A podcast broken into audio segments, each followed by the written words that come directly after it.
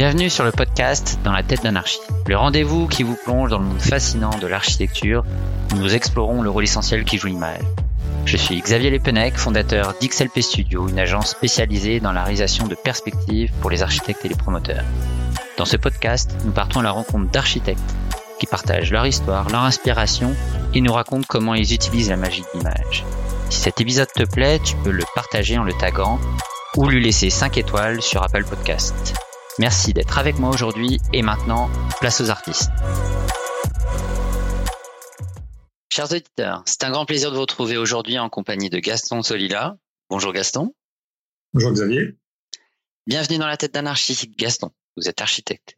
Vous dirigez l'agence d'architecture qui s'appelle Atelier d'architecture Tolila Gilliland avec Nicolas Gilliland et qui existe depuis 2011. C'est bien ça? Oui, c'est bien ça. Exactement. En fait, on a créé euh, cet atelier en, 2011 parce que euh, on était, on, avait travaillé avant euh, dans, dans, la même agence il y a, longtemps.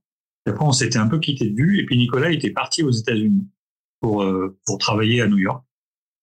Et moi, bah, j'étais arrivé à un moment de mon expérience où j'avais vraiment envie de monter une agence.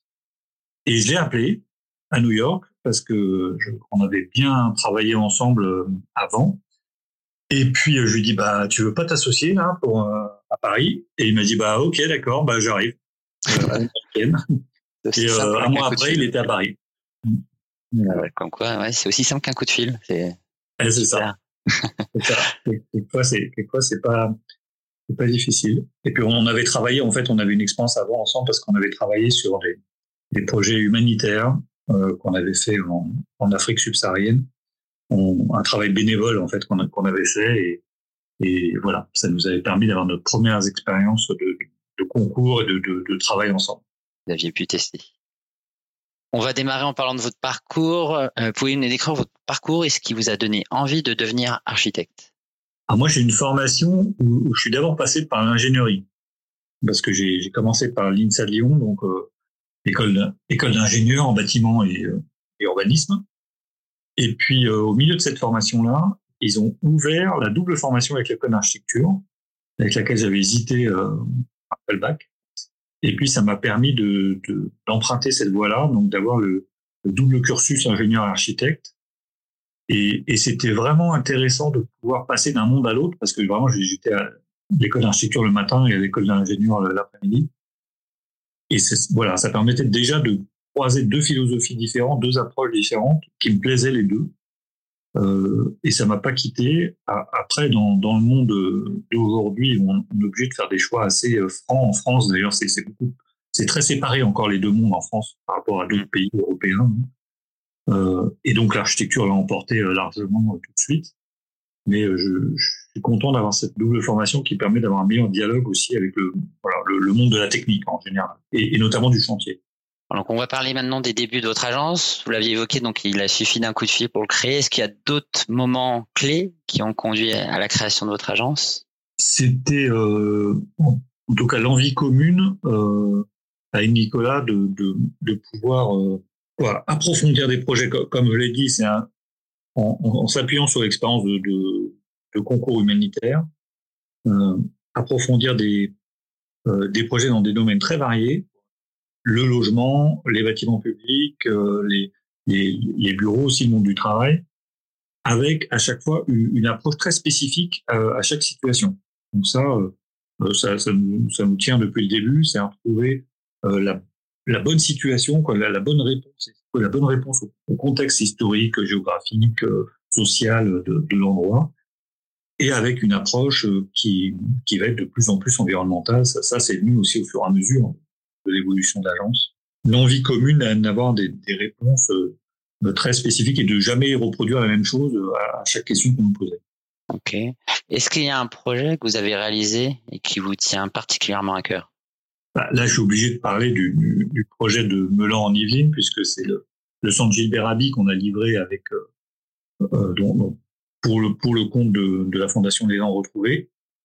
Et euh, ce, ce, petit hôpital euh, vient de remporter euh, l'équerre d'argent pour les, les, lieux de soins, pour les lieux d'activité.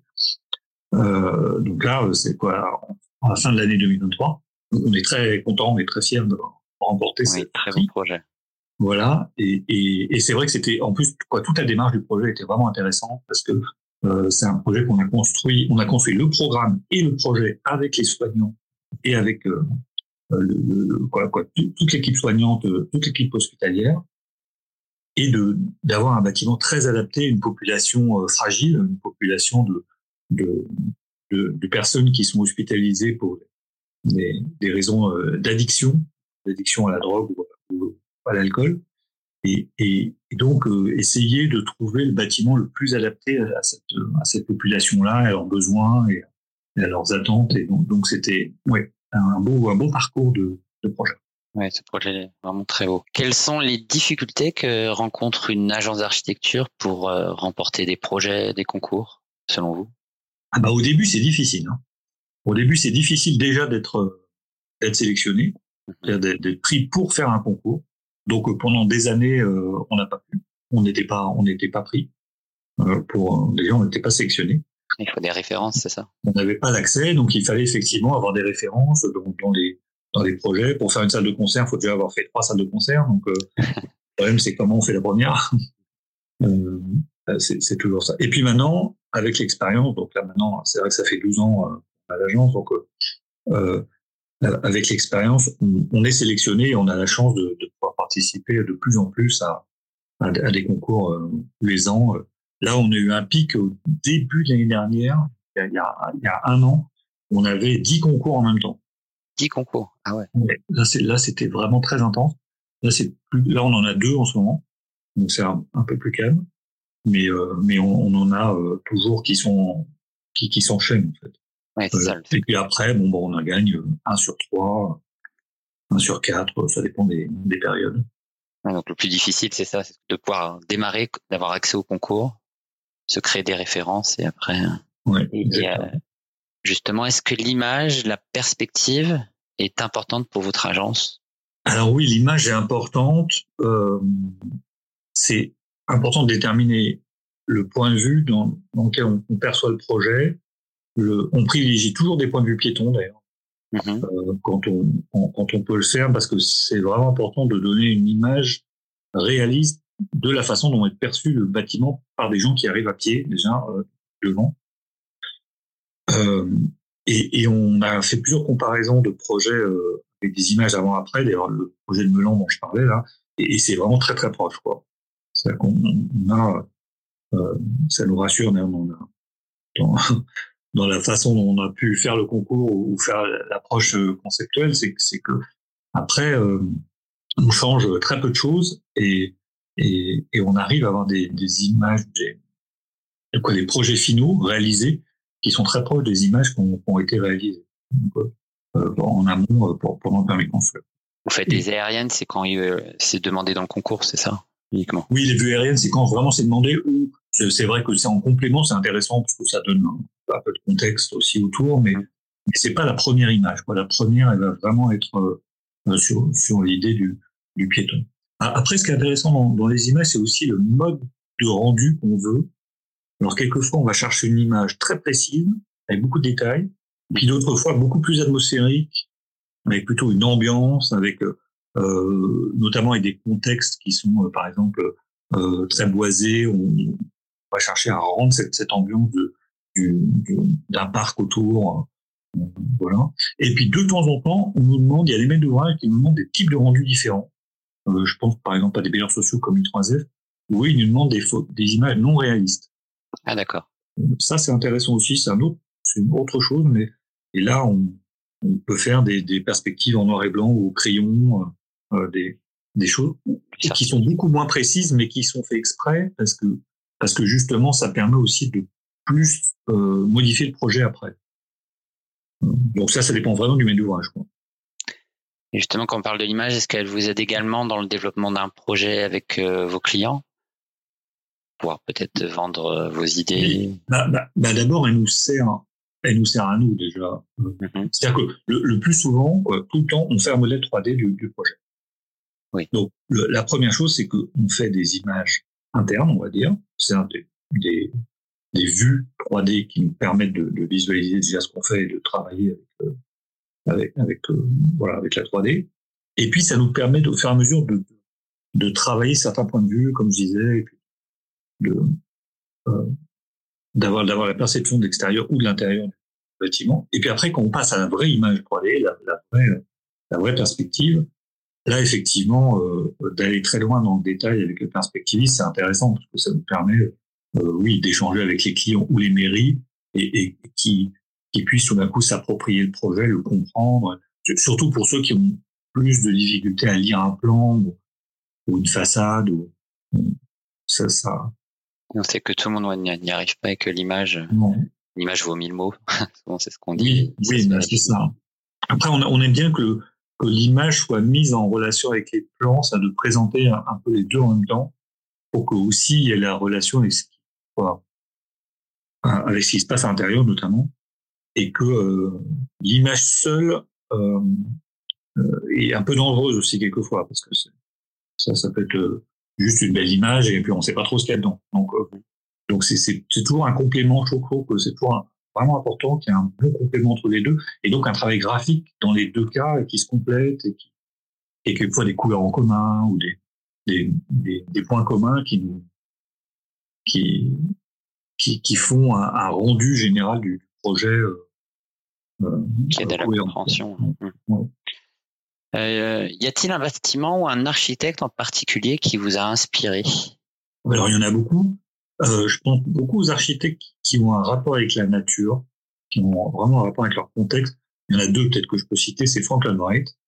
Donc, on a visité beaucoup de bâtiments de Frank Lloyd Wright aux États-Unis et qui sont où il y a toujours un rapport au terrain, au, site, au contexte et, une attention aux détails qui est incroyable.